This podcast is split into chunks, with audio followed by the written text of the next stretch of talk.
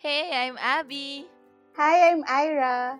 And I'm Dar, and welcome to the Huddle Room. Join us as we give you room for connections, life realizations, and in between laughter. Okay, hello again, roomies. Welcome to another episode. Hello, girls. How hey, are you? roomies! Okay. Hey, roomies!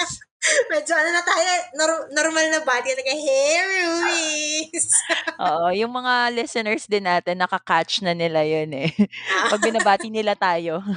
Kasi ang fun.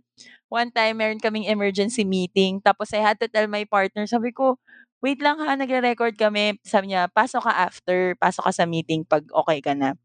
So, after natin mag-record, pagpasok ko, ongoing yung meeting, but when I entered the meeting, lahat sila, Hey, hey, roomies! roomies! Sobrang cute. Nagulat talaga ako. At least alam Ayan. natin may nakikinig sa atin. Yes. So, Okay. yan. Keep sharing to your friends and sa mga gusto nyo pa maging roomies. Invite them in. Uh, so, other than that, kumusta naman? Okay, so I turned a year older a few weeks ago. Happy birthday! Happy birthday, Abigail! Yes, pero still the birth month naman. Pero yun nga, medyo ano tayo, a year shy of being lagpas na sa two. sa two na digits of age. So, yeah. Medyo nakaka-mature yung feeling in age. Pero, exciting times pa din naman. Kayo ba? Yes. Uh, we're good. Lampas na kami sa, ano, dun sa two na age. Magkaka-age bracket na tayo. Oh my gosh, magkaka-age bracket na tayo. Hindi na naman siya mag-aate. Oo. Dor and Ira na Yun lang. talaga yung goal niya eh. Yes, excited. Excited sa face na yun. Mabibigla na lang tayo tawagin na, Oy, Dar. Oy, Ira. Grabe to. Hello, okay. So anyways, my dear roomies, yan. So belated happy birthday kay Abby. Thank you Yan. so much. So, for this episode, we will be talking about, yan, since we are in the Lenten season and medyo madapit na din ang Holy Week. Ay, hindi, mag, mag-Holy Week na. Oo. Ang tanong pala ay, ano yung mga Holy Week traditions na ginagawa natin before or yung mga nakasanayan natin? Pwede bata tayo up until medyo tumanda na tayo. So, ayun. Alam ko marami tayong kwento pagdating sa mga ganitong ano, ah bagay, 'di ba? Kasi we are with family, yan. Tapos kung ano yung mga ginagawa natin pag Holy Week. Kasi, kumbaga, nakakasama natin kasi bakasyon din ito. So, na, Yes. nag-gather ang buong pamilya. Ako may tanong ako. Anong Go. tanong mo? Ano kayo naging aware about Holy Week nung younger years Yeah, nyo? in my younger years, bukod sa kasi nung bata tayo, hindi natin ma-differentiate eh na, oy, Holy Week na. Because Oo, from our yun din, di mind, ba? bakasyon na. Summer Ba- lang Oo, yun. after school, bakasyon na. Di ba eh, March, eh, hindi pa naman kagad Holy Week. So, during school days, may weeks pa eh, di ba? May weeks na summer pa lang, Mm-mm. then going to Holy Week. You know what made it uh, different from me and my family? That's why I'm aware na, ah, Holy Week na. Kasi, both my parents were working growing up. So, every Mm. time na papa-Holy Week na, sila din wala ng pasok. So, ang image ng Holy Week sa akin growing up, bakasyon ng buong pamilya. So, yun, isa sa mga naging ano ko, kung ba't ako na-bring in na, ah, okay, may Holy Week na. Pero, back then, ang iniisip ko pa na point ng Holy Week ay sineselebrate ang life ni Jesus or kinikwento yung life ni Jesus. Also because I grew up in a Catholic school, pero hindi talaga siya personal sa akin. Basta ako ang image ko lang talaga, bakasyon siya. So, yun. Same. Ako, Na, inaalala ko rin eh kung paano ko na-bring up about dun sa idea ng Holy Week. mm, Pero, yun lang din dahil I went to a Catholic school. Yeah. mm, Tapos ate, na, na-experience mo ba yon na pag-start ng Lent, sa school niyo, hindi ko alam nagka-canteen ba kayo? Kasi sa'min gano'n, eh. Oo, sa kantin. Yung menu sa canteen, canteen, Walang yung karne. cafeteria, Ah, wala ng okey. karne. 'Pag 'pag Lent na tas Friday biglang walang karne, isda bigla, talong bigla yung pagkain. Ako hindi ako nagka-canteen kasi pinagbabaon ako nung bata ako. Wala parang wala na akong option. Isda na lang. Roomies, napansin niyo every episode namin merong reference sa food yung story namin. Kasi food is life. Ako hindi ko rin, ah, mahirap no. Basta alam ko Holy Week na pag yun, madaming, madami, yung sunod-sunod na marami kayong gagawin.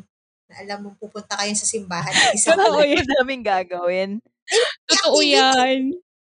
Ah, Mga yung mga parokyano activities. Mm. Oh my God. Mm. So, yung ganun na naman. Parte kayo ng mga Oo, hermano, hermana. Hindi ko alam yun actually. Basta ano kami, A-attend.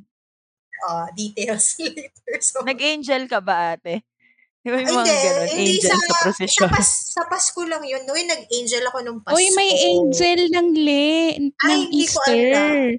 Yeah, yung mga nag-a-unveil kay Mama Mary. Oo, ako never Shucks, never ako naging parokya. angel. Hindi ako mukhang angel. Hindi tayo pumasa sa cuteness ng pagiging angel. Hindi ako angel worthy. Pero siguro pagdating dun sa ano, sa pagdating sa traditions, towards college naman na to. Iba pa yung ano, iba pa yung high school. Pero nung college ako, isa sa mga natatawa ko kasi uso na doon yung may mga chat chat ka, 'di ba? So naka-online ka, nakababad summer YM. kasi eh. YM ba yan? Oo, YM. Nakakahiya man sabihin. Pero po. So, nung times, nung time na yun, naka Yahoo Messenger, slash may Facebook na rin naman nung time na yun. Pero, magsasabi ka dun sa kausap mong kaibigan mo na, uy, mamaya na lang ha, kasi paalis na kami kasi magsisimba kami. Tapos Ah. napuputol yung usapan nyo kasi araw-araw, araw-araw magsisimba kayo. Hindi na namin matuloy yung conversation kasi magsisimba na naman. Tapos the next day, may simba ka na naman. Yung ganun. So, isa yun sa mga natatandaan ko pag, ano, pag nagmamas nung college or Holy Week nung college. Pero nung younger years siguro, what's very memorable sa akin or yung tanda ko talaga na ginagawa namin. Umuuwi kami ng Quezon pag Holy Week. Tapos ang idea ko nung bata ko pag Holy Week na umuwi, di bakasyon. So magsiswimming kasi malapit ng dagat. Pero hindi kami magsiswimming. Bawal. Kasi magsisimba kami. Magsisimba kami. Wala, tapos walang TV. Wala kang walang mapapanood. palabas. OMG. Diba? Walang palabas sa TV. Wala yung mga variety show ng tanghali. Yun lang yung natandaan ko. So, ang gagawin namin magpipinsan, maglalaro kami. Tapos super tanda ko na pag madaling araw may may, may nagpepenitensya. Mm. Na-experience nyo ba yun? Tapos, ang panakot kasi sa amin, pag may nagpipinitensya, hahabulin ka Hulo. di- pag di ka nag-behave. Oo, ganon. So, kunwari hindi ka natulog ng grabe, no? Pag nap time, na- nap time ng hapon, pag di ka natulog, yung penitensya ng madaling araw, gigising kami para panoorin yun. Tapos alam nila kung hindi ka natulog kasi hahabulin. Ganun ka-powerful yung ano. Pero totoo, parang hindi hindi ko nga alam kung naging for show na lang, pero may mga may memory ako na nangahabol sila. Hindi wala naman silang parang nananakot lang sila. Pero Mm. nakikita mo talaga yung likod nila na dugo-dugo na, Ah. very very red. Tapos Mm-mm. yun nagpepenitensya sila. Tapos yun nga mass. After nun, mass na naman. Ganon, yun yung mga So, Holy anong Week araw yun? Thursday, starting, di ba? Oo, pero hindi ko matandaan kung Wednesday. Actually, hindi ko tanda kung ano yung mga araw. Kasi same lang para sa akin. Sa bagay, no? Lagi lang kaming magsisimba. Alam Mm. lang natin pag magta- magtatapos na kasi nga lalabas yung mga angels. kasi, Yeah, yes. Well, unveil si Mama Mary, Regina Celli. Pero yung awareness ko about sa ganyan, ano na lang din, nung tumanda na ako. Nung Mm. bata ako, hindi ko alam na hindi kami nagsasalubong. Kasi hindi kami nagigising ng maaga. Ako naman, sa in between bakasyon, meron kaming portion ng bakasyon. Kaya tas dahil nga ang idea ko nung time na yun ay bakasyon 'tong season na 'to, together with everyone in the family. Nabuburyo ako kapag yung portion ng bakasyon na yun ay yung kunyari punta kami na magse-stay in kami sa isang resort sa let's say Quezon or Laguna. Pero in between sa let's say 4 days yun, in between those 4 days, meron kaming time na mag-go around kami the province para mag Station of the Cross or Visita Iglesia. Yes. Tas siyempre dahil nga Oo growing nga. up, ang idea mo bakasyon, na ano, na parang feeling ko, ano ba 'yan, sa gitna ng bakasyon may pa-ganito. Tapos eto, hindi ko po ikinaka-proud 'to mga kababayan. Natatandaan ko talaga one time, kasi nga inisip ko, sinabi naman nila, bakasyon, ang pupuntahan natin resort. So siyempre mga dala kong damit pang-resort. 'Di naalala ko talaga merong time na nag-ano ko, nag-bisita iglesia ako with family. Although bata pa naman ako. Oo, tas hindi yung mga talagang pambakasyon, hindi man lang Hmm. t-shirt at Ready to shorts lang. beach. Ready to beach, gano'n. Parang ano, basta gano'n gano'n yung outfit. Nakita ko lang sa isa sa mga pictures namin, yung old pictures namin nito lang, na shocks, ano ba 'tong suot ko? Gano'n yung feeling ko. Eh, alam kong nag-ano kami no'n, nagbisita iglesia. So yun, yun yung mga ano ko. Tas kami naman, I have relatives living in um, Bulacan. So yung procession, yung yung procession ganyan, mas dun ko siya na-experience. Pero eto, dahil nga mas mahaba ang Holy Week sa akin dahil sa amin dahil bata kami, meron talagang time na iniiwan kami sa Bulacan. Kunyari, isang weekend bago mag Holy Week, pupunta na kami doon. So, all throughout the Holy Week, nandun kami sa Bulacan. So, na-experience ko rin at one point when I was young, yung pagpe-prepare sa, yung si, naalala ko kasi yung si Judas, tapos papaputukan siya, may lamang pera. So, sa kinabukasan, pwede kang magpulot pera or something, ganon. Yung mga ganong mga, ano, tradition sa Bakit may parokya. paputok? Oo, gano'n. Basta may gano'n. Tas hindi ko yun naiintindihan before, eh. Naalala ko lang na merong ano, merong parang, um, time of the salubong na gano'n. May fireworks tapos isa sa papa-fireworks ang si Judas. Seryoso yun? Oo, Dahil tas sa Bulacan, dahil Ah. kilala sila sa paputok. Paputo? eh, Ganun ba hindi ko alam. Basta may fireworks, eh. Tas hindi hindi ko nga oh my gosh, roomies. Baka the roomies can share to us the significance of Kung that meron tradition. pong, baka meron pong taga Bulacan. Oo, kasi pwedeng gano'n makapag-gets. gano'n talaga. Tapos si Judas, dahil nga finorm siya, hindi ko alam kung paper mache lang siya or what, basta pi Hindi finorm ko siya. ma-imagine si Tapos Judas nakasabit naputok lang siya. Tapos yung si Judas na nga yun, may hawak siyang coins. Yung coins sure ako dahil 'di ba sinell out niya si Jesus Mm, yung Mhm. information kaya siya may coins. Tas ang fun niya kasi mapupunta nga syempre mapupunta sa mga bata yung coins kasi Mhm. sasabog tapos malalaglag yung mga coins. So mga Ah, taga okay. Malolos, paki-explain nga sa amin ano nga bang significance Oh. ng tradition na yun. Tas yun, tas yung Okay. mga para-parada, anong tawag dun, procession, yun. Nakaka na oo, may ti ito funny 'to, may time 'di ba related na naman sa food, may time na sa gitna ng prosesyon yung tatabi ka konti kasi may street food, tas bibili ka. Tapos Ma, pagod na maiiwan ka na ako. nung karo, maiiwan ka ng karo, totoo hanap ka na lang ng shortcut.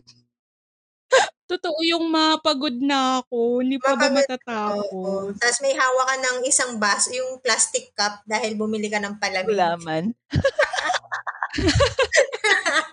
Na-experience niyo ba yun? Kasi ganun talaga ako eh. Oo. Ako as in yun. Kumikita yung mga tindahan pag presisyon eh. Yes. Hindi ko na-experience yung mga ganong mga ano, mga traditions. Ngayon, ngayon ako nakarinig nung sa ano ha, yung kay Judas na may paputok. Pero baka ano lang, tawag dito, baka nagsiselebrate lang yung mga taga Bulacan dahil the Lord is risen. Pero sa- sige, yung sa akin, um, actually pag Holy Week kami, yung mga usual stuff na ginagawa, like, alam ko, first, first na magsa-start yung ano namin, kumbaga Holy Week activity. So, pag magbibisita iglesia, masaya ako pag nagbibisita iglesia kasi na, ang dami naming hindi ko lang alam kung layas lang talaga ako nung bata. So kahit hindi kami pupunta sa mga Bata tourist pa lang spots. taglayas na. Oo. The making of a missionary. Yun din inisip ko. Ah, mahilig ako magbisita. Ay, mahilig. Masaya ako pag nagbibisita iglesia kami kasi ewan ko, ang, la, ang layo ng nararating namin. Wala lang. Tuntua lang ako pag malayo ang nararating ko. so, naka, meron kaming as far as, I think nakaabot kami ng Laguna may one time. Kasi di ba kailangan 14 stations. Um, tapos, iba't ibang mga, ano, mga simbahan. Tapos, lagi kaming may kasamang mga, it's either, ano, parang big group siya. So, it's either mga kamag-anak namin, tapos hanggang nung naging part Mga na ng com- kapilgrim. mga kapilgrim hanggang sa naging part na ng community, sina, kami ng community, so mga ka-household, ni na mami at saka daddy, tsaka yung mga families nila, ganyan. So, ah kahit nung nag-start si na mami, nag-serve sila sa ministry ng YFC as coordinators, na-try din namin mag um, magbisita iglesia with the leaders ng YFC. Ay, So, fun. so masaya talaga. Isa sa mga ano ko yun na um, nag, na share ko, na share namin or nagagawa namin yung ganung activity pag ano Holy Week. Tapos, Ate, meron ka din bang mga ano childhood friends na nakasama dun sa household Wala. ano household bisita iglesia? Childhood crush. wala. Oo, kasi nga naalala ko meron kaming gano'n na kasama nga namin sa bakasyon. So, naging childhood friends na talaga kami ever since. So, pare-pares kami na gano'ng memory growing up. So, pag Ah, nagkikita-kita kami ngayon, meron talaga kaming ano, "Uy, naalala mo yung sa ganyan?" Or nung nagpunta tayong Subic tapos nagbisita iglesia tapos 'di naman tayo oh. nakikinig, gano'n. So, meron akong mga friends that ano, that I share Pero those wala na memories akong with, mga anak na-remember. ng ka-household ng mommy at daddy ko.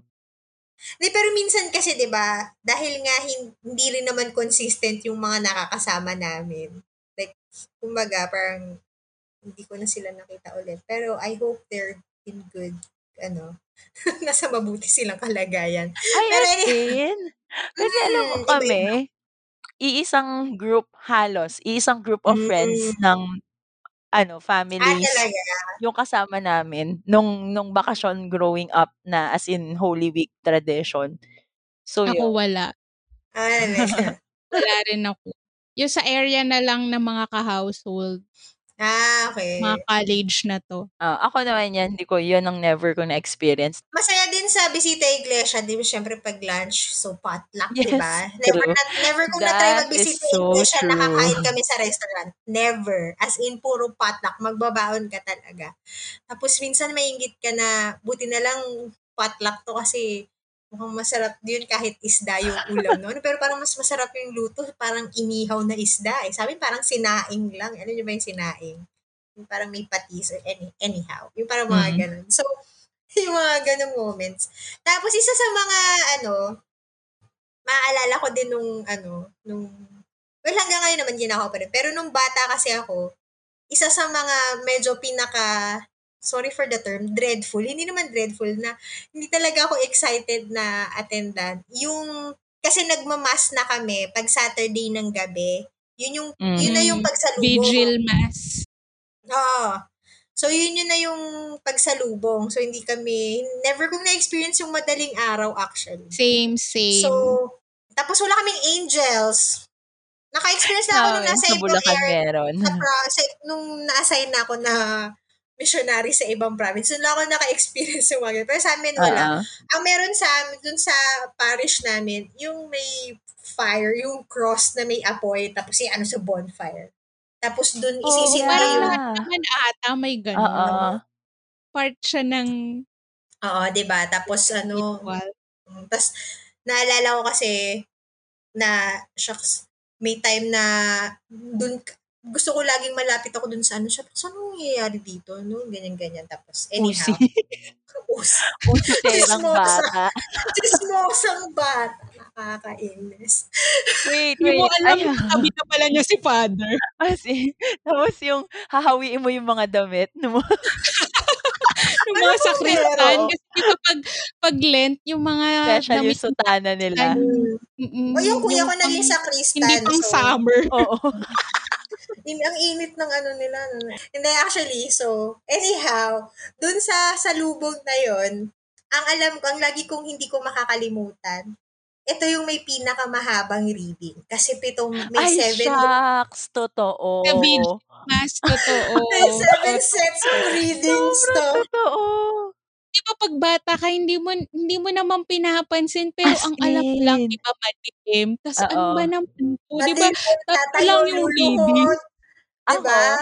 pero you know, Tayo, upo, tayo, upo. Sutil na kakanta. bata talaga ako feeling ko. Kasi ako, yung mga ganyang vigil mass, hindi ko na-imagine na burdensome siya for me or kakainip. Feeling ko dahil yun yung time na pupunta ka sa friends or yung may kakilala. Hindi naman ako, wala man akong childhood friends dun sa Bulacan where I experienced this. Pero yung may mga ano ka, makikilala ka, makikipaglaro ka sa kalye, pero nandun ka sa mass. Or, eto naman, na natutunan ko lang to sa matatanda or narinig ko, okay lang maliit, matagal yung misa. Oh my goodness! so imagine, bata-bata ako, ma- inisip ko agad na, ay, siya, May maaabutan ka pa sa mas. ganon. So, yun. So, never naging boring sa akin yung vigil mass until I grew up when I realized na, ay, shucks, reading part pala yung ganon kahaba. Kaya pala, ang tagal natin sa simbahan nun. Hindi kasi iniisip natin nung bata natin, shucks, tatayo ka na naman, ang tagal. Kasi pagkatapos ng gospel, luluhod ka, tapos saka ka Yeah. pa ulit uupo.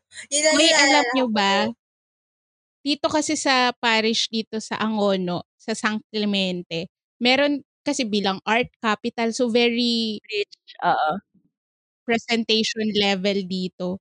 Dinadagsa talaga ng tao yung vigil Oo. mass. Tourist As spot. in, Quote-unquote tourist spot siya.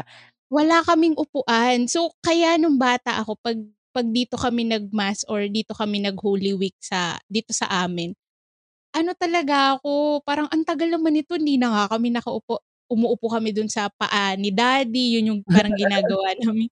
Ganon, kasi wala kang pipwestuhan, kaya sobrang tagal na tagal ako. Wala ka pang upuan, ang init pa, ang daming tao. Tapos, eventually, bina-. Kasi sinigil. Madilim. Tapos, eventually, binago nila na ginawa nila yung ginawa nila yung parang resurrection. Hindi na siya sa ah, basta nilipat nila ng part, parang ganun. Kasi yung mga tao, yun lang yung pinupuntahan. Tapos after nung resurrection part, ano na sila, uuwi na sila. So hindi na sila a-attend nung may ilaw na na mass. Hmm. Ganun. So, yun yung mm, sobrang tagal. Ganun yung inisip ko nung bata ako. Ako naman, isa, another Holy Week tradition. Hindi nga Holy Week actually. End of Holy Week tradition growing up. Dito kasi sa bahay namin, dito sa Marikina, um, pagpasok mo sa street, so isang buong street, pero sa gitna ng street may court. So yung bahay namin, part ng court na yun. So parang in in essence, para kaming isang compound na medyo mas malaki lang sa compound kasi buong street nga. Alam nyo kapag ano na, Easter Sunday, prior to Easter Sunday, yung mga titas would collect um, eggs sa mga bahay-bahay. Tapos, nag easter egg hunt kami. ng- Grabe pang mayaman naman to Wow, Easter egg. Like, As in, may time, nag, meron pang Wala time, kaming tradition na. Easter egg hunt eh. meron pang time na nakijoin kami sa pagpipaint, parang Saturday before that, tapos may golden egg. Tapos amazing kasi yung mga titos and titas of the community, of the street, tinatago talaga nila. Tapos may isang golden egg na pag ikaw yung nakahanap nun, may extra prize ka. So, perang may time pa na may program hanggang sa nawala na yung 1,000 program. pesos. Gusto ko Ganon. sasabihin, yung golden egg na yun, yun lang talaga yung luto. Yung iba puro hilaw. Hindi. Oh, actually, lahat sila luto. You know why? Kasi yung pagkain namin sa party, egg spread. so, habang nagpo-program, yung mga tita, i-spread nila Gagamitin na yung egg. Nakaready na ang mayonnaise. So, yun. Meron kami pa Easter egg hunt. Oh, social. May pa Easter egg. Sometime. O parang some years when I was young. Uy, isa sa ano din, hindi hindi to tradition na, pero isa sa memorable sa akin nung bata ako nung Holy Week. Sa isang, so nagpro-procession nga kami, di ba? Tapos tanda ko talaga, ito yung time na namatay si Rico yan, Holy Week. Kasi, Fangirls ba be nga, like. Di ba nga walang, wala ka napapanood sa TV Mm. eh. Pero biglang nag-news flash. Tapos saktong nadaanan nga namin yung bahay ng mga tita ko. Tapos sinabi ng pinsan ko na, yun nga, kita, tanaw mo kasi from the street yung TV. So yun nga na ang balita, may lumabas na balita. Tapos namatay si Rico yan. so isa yun sa mga natatandaan ko sa Holy Week. Mm. Yun yung time na namatay si Rico yan. Oo. During, during procession. Good Friday ata to. yeah, yan yung mga memories ko ng ano, ng Holy Week. Okay, so since we've talked about that, sana wag niyo po kaming i-judge sa mga pinag na pag-share namin. Please. Pero ito po yung totoong naramdaman namin at, at sinishare lang namin. Pero ang tanong ko ngayon, dear roomies, yan. So, sa ngayon, at present, ano yung posture nyo when it comes to Holy Week? Ngayong ano na tayo, medyo mga matatanda at mga mature na tayo. Ta. Wag, wag din sana nila i-judge yung parents natin for bringing us into those traditions, into those views of those traditions. Um, anyways, I think ako, very significant sa akin yung turn around kung kailan ko na feel yung pagiging personal ng Holy Week for me. Mhm. It was when my friend invited me. She's part of Ang Ligaya ng Panginoon. Tas, um, traditionally, sa Ang Ligaya ng Panginoon, meron silang Eastern Triduum. Merong um, recollection. Tas may mga very rich tradition din. So, yung magkakaroon ng Holy Hour. Pagdating ng, kunyari, Thursday, merong merong recollection. Pagdating ng Friday, may Holy Hour. I think pagkapatak ng 3 p.m., ganon. Tapos yung Lord's Day. Tapos, um, ini-explain din sa akin nila, tita, yung mga auntie niya who was, who were leaders of um, Ang Ligaya ng Panginoon or who were members of Ang Ligaya as well. Sila yung nag-explain na, oy, kapag kaya tayo ganito kumain, kaya ito yung ulam natin because it's Holy Week, we want to um, commemorate na yung pagiging simple muna and yung pag-increase ng awareness natin of the presence of Jesus and His passion, death, and suffering at that time. So yun, yun yung turnaround. And right now, it became more personal to me. I think it was, I realized as well eh, that it was difficult to grow up in a Catholic school for you to appreciate the richness of the faith. Parang yung Catholic faith sa akin, parang bagay na kailangan ko malaman para ma- maitama ko siya sa exam. Yes. Kailangan mo Ganon. lang i-memorize. So totoo, yun, totoo yung kaya ganyan. I think when, nung na-break na ako, from, yung nahiwalay na ako sa walls of my school, of the Catholic school, tsaka ko lang na-appreciate na, ah, ito pala yung essence nito, the essence of Mhm. fasting, the essence of um, remembering how Jesus loved us. That's why He went through all this suffering. So right now, we don't have those traditions anymore actually eh. So medyo hindi na kami nakakalabas or nakakabakasyon out like we did be- we used to do before. Pero yung um, practices in me like na-realize ko yung Eastern Triduum, meron pala talagang tradisyon na ganun sa ano, Mhm. parokya. And then I am brought to that point na makiisa sa um, pag-remember and pag-celebrate nitong nitong season na to to wherever the season, eh, to wherever that posture will bring you eh. Kung sa simbahan man yan or sa sarili-sarili nating mga organization traditions or even now, um, trad- um, traditions being brought online para ma-experience natin to be, to avoid yung mga mass gatherings, mas naging ano talaga siya sa akin, mas naging personal. And I think these are traditions that I would love to explain to my future kids eventually. So, Mm. gusto ko rin maramdaman nila yung fun na ano talaga to, lahat tayo hindi pumapasok or hindi nag-work pag Holy Week. But at the same time, to have them on board growing up kung bakit tayo nagko-commemorate ng Holy Week or bakit natin ginagawa ang mga traditions and mga practices during Holy Week. Grown-up Holy Week realizations. 'Di ba kanina nasabi ko, college na ako, yung na joke pa rin namin na, uy, teka lang ha, kasi magmamask kami.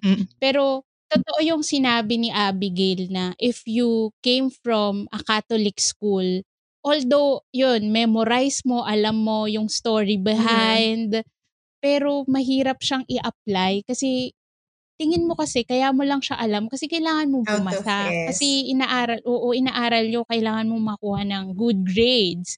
But Mhm. it's not something na i- i-apply mo talaga. Yes. Isinasa isip pero hindi isinasa puso. Duh! Yes. yes. At isinasa buhay. Wow! Ah! Gusto ko.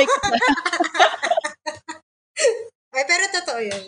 Kaya eventually, nung naging part ako ng Youth for Christ, I think it helped me. May part talaga na yung mga kasama mo dito, yayayain ka nila na magprosesyon kasi nakagawian din nila siguro sa family. Tapos eventually, niyayaya na lang nila yung mga kaibigan nila. Doon ako nag-start. Isa sa mga bagay din na naaalala ko ngayon. Kung tinigilan ko, kung hindi ko tinuloy yung mga tradition or kung hindi ako nagpa-participate sa mga tradition, hindi ko rin ma-embrace kung ano yung true meaning of Lent, kung ano Yes, yung true yes. meaning ng Holy Week.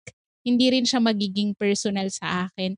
Tapos nakakatulong din talaga yung, yun nga, hindi mo siya tinigilan. Ngayon yung posture ko, isa sa natutunan ko kasi as as a youth for Christ, as a YFC, is yung value of fasting Yes. na not just during the Holy Week or the Lent, pero 'di ba when we do activities, we Mhm. fast. When you fast, when you offer to to do these things, hindi mo siya babawiin Mm. kasi ino-offer mo nga siya kay God. So, kunwari, nagbigay ka ng flowers dun sa someone na mahal na mahal mo. Tapos parang after few days, biglang sasabihin mo, ay, babawiin ko na pala yung flowers. Mhm. Ganun yung naging perspective ko about fasting na nagbigay ka ng flowers kay God, ino-offer mo to para, yun, para ma- matulungan ka, para alisin yung mga bagay na doon ka nagiging reliant kasi gusto mong mag-rely ka doon sa pagmamahal at grasya ng Diyos. Tapos bigla after few days, babawiin mo. Eh kung ginawa nga yun sa'yo, masakit, di ba? Mm. So kung gagawin mo sa Diyos yun, masasaktan din ng Diyos.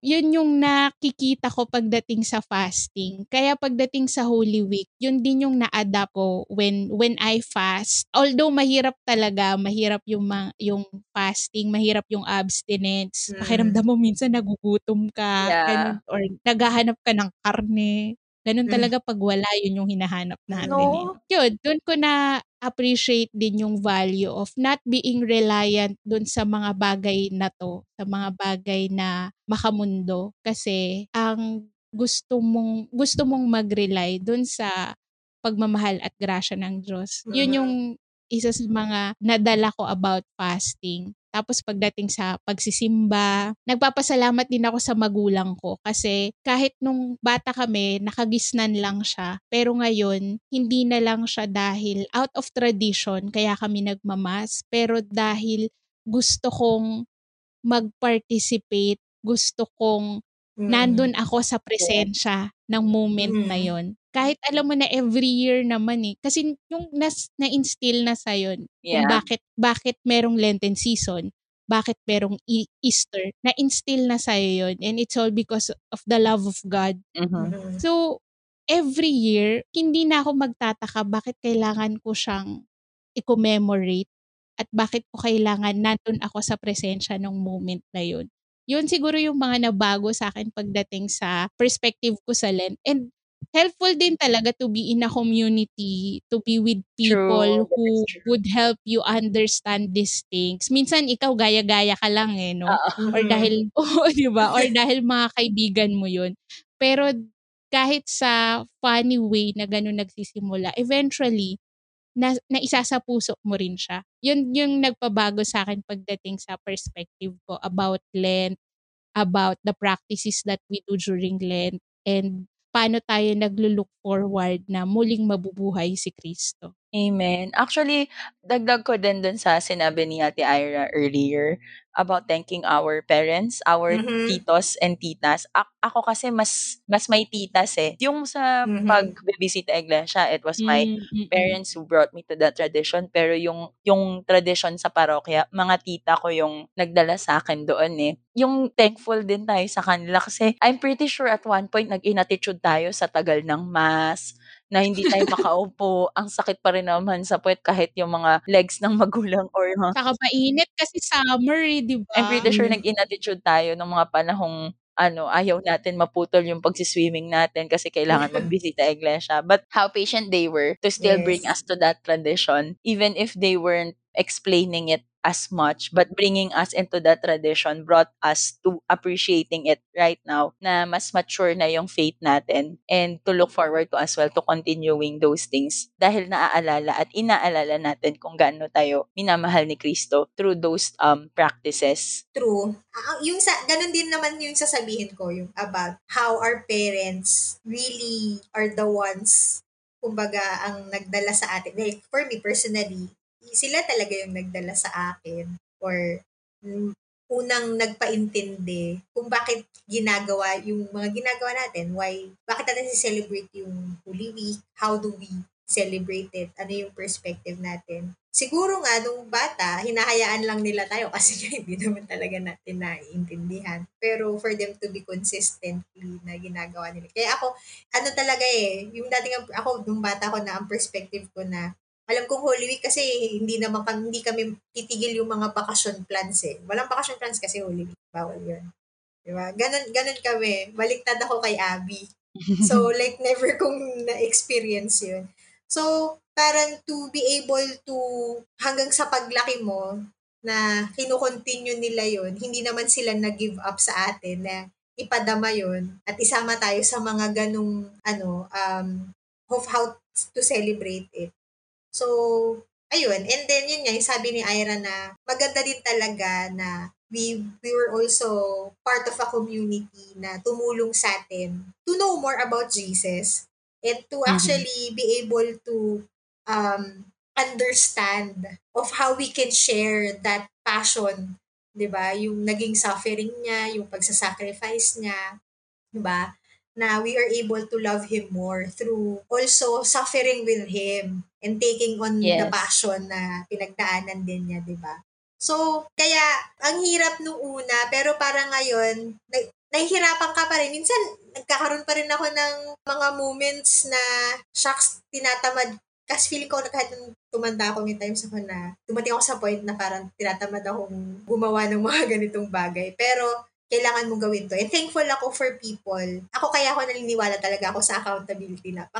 Ano, importante na accountability that people are reminding you na kailangan mo itong Yes. gawin. Kasi, um, kasama to sa pag-share mo ng suffering ng ni God, ni, ni Christ, ganun. Tapos, yung ano din, di ba yung sa atin, sinasabi natin kanina pa na pinag-aaralan lang natin to sa school, yan. Para para Yeah. naman tayo yun, pumasok tayo sa Catholic school, na kailangan lang natin to ginag kailangan natin to alamin, pero hindi natin ginagawa. And to be able to experience it firsthand ay mas nakikilala, mas na-appreciate natin yung value of the yung mga activities, ganyan. Di ba dati, parang nagtataka ka na, for show lang kasi talaga tong mga, ano eh, yung mga pa-program na kailangan may bonfire, taas. Pero kahit yung mga ganong simpleng, hindi man simple, kahit sa, sa atin nung una, it may be for ah, entertainment purpose. Pero hindi eh. Minsan naiintindihan mo rin kung bakit nila ginagawa yun. It's a Yes, yes. representation, di ba? Kahit yung mga ganito sa ah, parang ako napapaanar lang din ako, no? So, tapos, even just understanding, kumbaga, eh, medyo technical na to, no? Yung understanding ano ba talaga yung fasting, Aha. ano ba talaga yung Yes. abstinence na dati, eh, hindi ba ang fasting, iba pa ang hindi pagkain ng karne ay yun ang abs, tama ba? Yun ang abstinence. Hindi ka nga nagkakarne, pero ang ulam mo naman ay hipon. Bandehado. Nakakalo, bandehado. Di ba yung mga ganong, mga ano, iba-ibang it's, not, seafood. it's not just about that. Kumbaga, yung pagfa-fasting mo, hindi lang siya sa, hindi mo pagkain ng kanin, pero being able to um, not eat that much, yung, yung kinokontrol mo yung sarili mo of, ano, of dun sa mga desires mo. Yung mga Yeah. ganon. So, um, and at the same time, yung naalala ko yung hindi lang pag-fast, yung, pero yung ginagawa mo din, kailangan mong gawin na hindi mo usually ginagawa. Nalala nyo ba yun? Yung parang part din yun sa naging ano ko, um, pag sineselebrate ko yung Lent, pag sa Lenten. So anyhow, yun. Yeah. So yun ang ano, yun yung mga differences natin sa before and sa present natin when it comes to our perspectives and experiences and how we look at it and how we celebrate the Lenten season. So, my dear roomies, yan, sa lahat ng pinag-usapan natin, ano ang mga huddle takeaways nyo? Sorry, may i-add lang ako. Okay, go. Te. Sure. So, to our roomies na hindi talaga nagpa-practice or hindi hindi hindi nila nakagawian yung mga ganitong traditions, it's a good time also even if we are quarantined, it's a good time also to explore or to Yes. learn about these things kasi ang daming materials talaga available. Merong mga Lenten recollection or l- mga every week nagre-release sila ng Lenten reflections Yes, yes. for you to better understand ano nga ba meron sa Lent, ano nga ba ang kin- inaalala natin sa Lent and you can also choose kung anong simbahan ang gusto mong Yeah, yun yung attendan good nitong ano eh, naka-online lahat Mm-mm. din. na True. gusto mong attendan kung may naririnig ka na ginagawa dito sa simbahan na to na syempre hindi ka nakakapunta if you want to explore it pwede kang dun umattend ng mass dur- during the Triduum yung mga bagay na ganito I think for us Catholics we have to learn we have to relearn kasi katulad tayo mga Catholic Catholic mga Katoliko naman tayo ever since bata tayo pero meron at merong nababago sa ating perspective or mas may mga bagay na natututunan pa rin tayo hanggang ngayon about dun sa mga practices natin or about sa mga ginagawa natin during Lent. So, isa yon sa pwede nilang magawa this Lent. And if you are listening to this episode at napaisip ka na bakit hindi ako kasing participative during this se- season, those are the things that you can start with Yes. kahit na nasa kalagitnaan na tayo ngayon ng Lenten season, pwede mo pa rin siyang ma-try, ma-experience para mas malaman mo at para mas ma-appreciate mo talaga. Kasi babalik naman tayo dito na kaya nangyari ito at kaya merong ganitong panahon ay dahil minamahal tayo ng Diyos. He loves us so much that He would be willing to lay down His life for us. Amen, amen. So anyways, for my huddle takeaway, I realized that this rich Holy Week traditions that we do, hindi lang siya part of ano eh, commemorating how Jesus loved us, yung how we will also reflect on His passion, death, and resurrection. But these traditions, itong mga procession, itong ha, the creative ways on how we will be able to commemorate yung life ni Jesus ay part of the Catholic Church bringing the church to the people. Dati kasi yung essence ng paglalakad, pagpaprosesyon, pag yung karo, yung, yung mean- meaning yung carriage kung saan tinutulak yung mga santo at nakalagay doon kung sino sila at anong nangyari nung time na nangyari tong image ng ni Jesus Christ na to or ng saint na to. It is us sharing the story to the people or to the unchurched, 'di ba? Dati kasi nakaka-cringe or nakaka-frustrate yung mga tao na participative lang pag Holy Week or bakit dumdami yung tao dahil lang ba Holy Week or dahil may procession ganyan, may pakain after procession. But really it's it's an it's an effort of the church, of the community in the church that the community that handles the the church para madala ang parokya sa mga tao. Because one way or another, I'm sure there were people who were moved to attend um, the church or to hear mass regularly at least or every Sunday and holy days dahil nakita nila yung richness ng tradition na yun. And I hope one way or another, tayo din, ma-move talaga tayo. Hindi lang to participate in the traditions of the Holy Week, but for us to remember na ganito ka-rich yung faith natin and not just with through the practices, but ganito siya ka-rich enough for us to remember every day na sobrang mahal tayo ng Diyos. That's why He had to do that.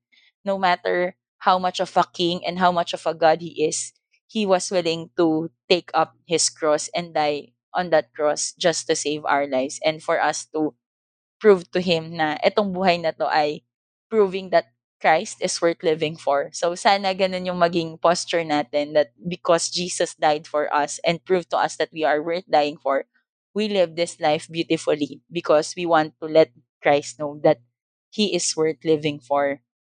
So that's it. Thank you, Rumis. That's my huddle takeaway. Kayo ba, Ates? For me, yung huddle takeaway ko is this season is hindi hindi lang siya isang season na kailangan mangyari.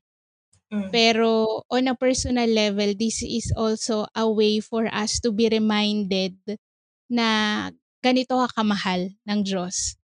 Yun, He would die for you because He loves you this much.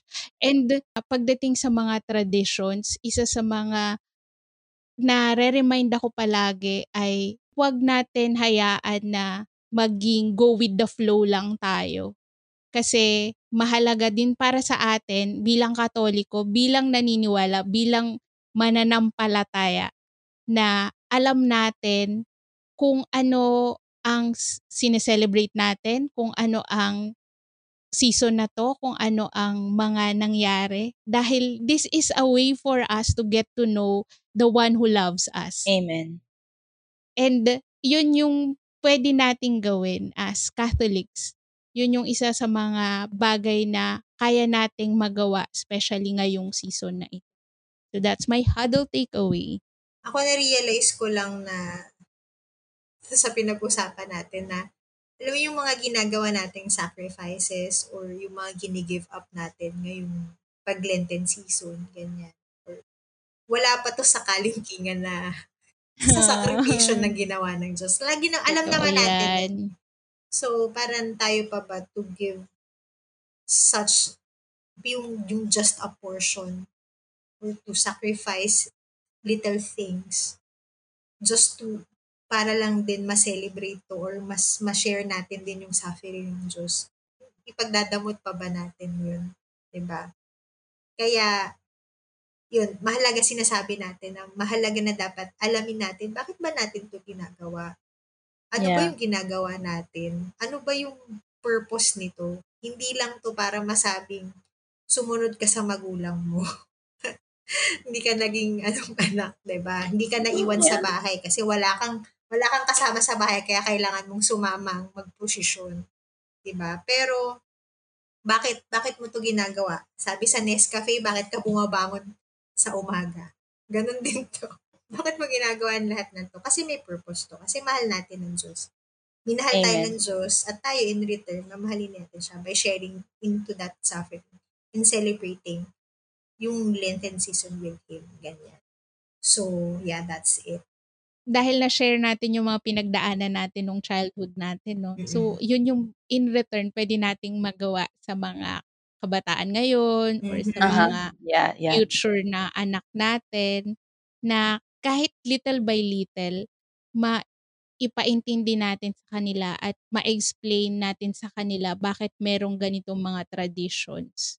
Kasi yun din yung step nila towards embracing and understanding this whole part of our being Catholic. Diba? True. Such nice sharings and realizations. Thank you, Jesus, no? Grabe. kung aabot pa nga tayo sa point na we will talk about our realizations kung gaano tayo kamahal ng Diyos dahil dahil ginawa niya itong Yeah. pagpapakasakit na to ibang ibang klase. But it's it's for Mhm. another episode Yes, pero it is something na sana na-embrace ng mga nakikinig ngayon Yes. or ng mga tao kasi ganun kakamahal ng Diyos. Hindi lang siya Amen. nasa textbook. Totoo, Mm. mga kapwa kong Catholic school girls. Oo, na akala natin textbook. gusto lang natin ng good grades. True. Kaya natin inaalam 'tong mga bagay na 'to. Yes. So again, thank you roomies for sticking with us through this whole episode. Again, sana meron din kayong natutunan or you were able to have your ano din, may ma-share din kayo na Holy Week tradition and yung posture nyo kung paano nyo sineselebrate din yung Lenten season at present. So, We hope also na in our own personal prayers na maisama din natin yung mga taong dumadanas pa rin ng ganito. Yes. Yung hindi pa rin nila magets bakit ang tagal ng misa. Or Aha. may part pa rin na tinatamad sila. We, in our prayers, will be including you para magkaroon din tayo or para ma-open din yung mga puso natin at isip natin about what the Lenten season and Easter is all about. Amen. Thank you, Ruby. Thank you, Ruby. Thank you, friends! I hope you get to share also our podcast.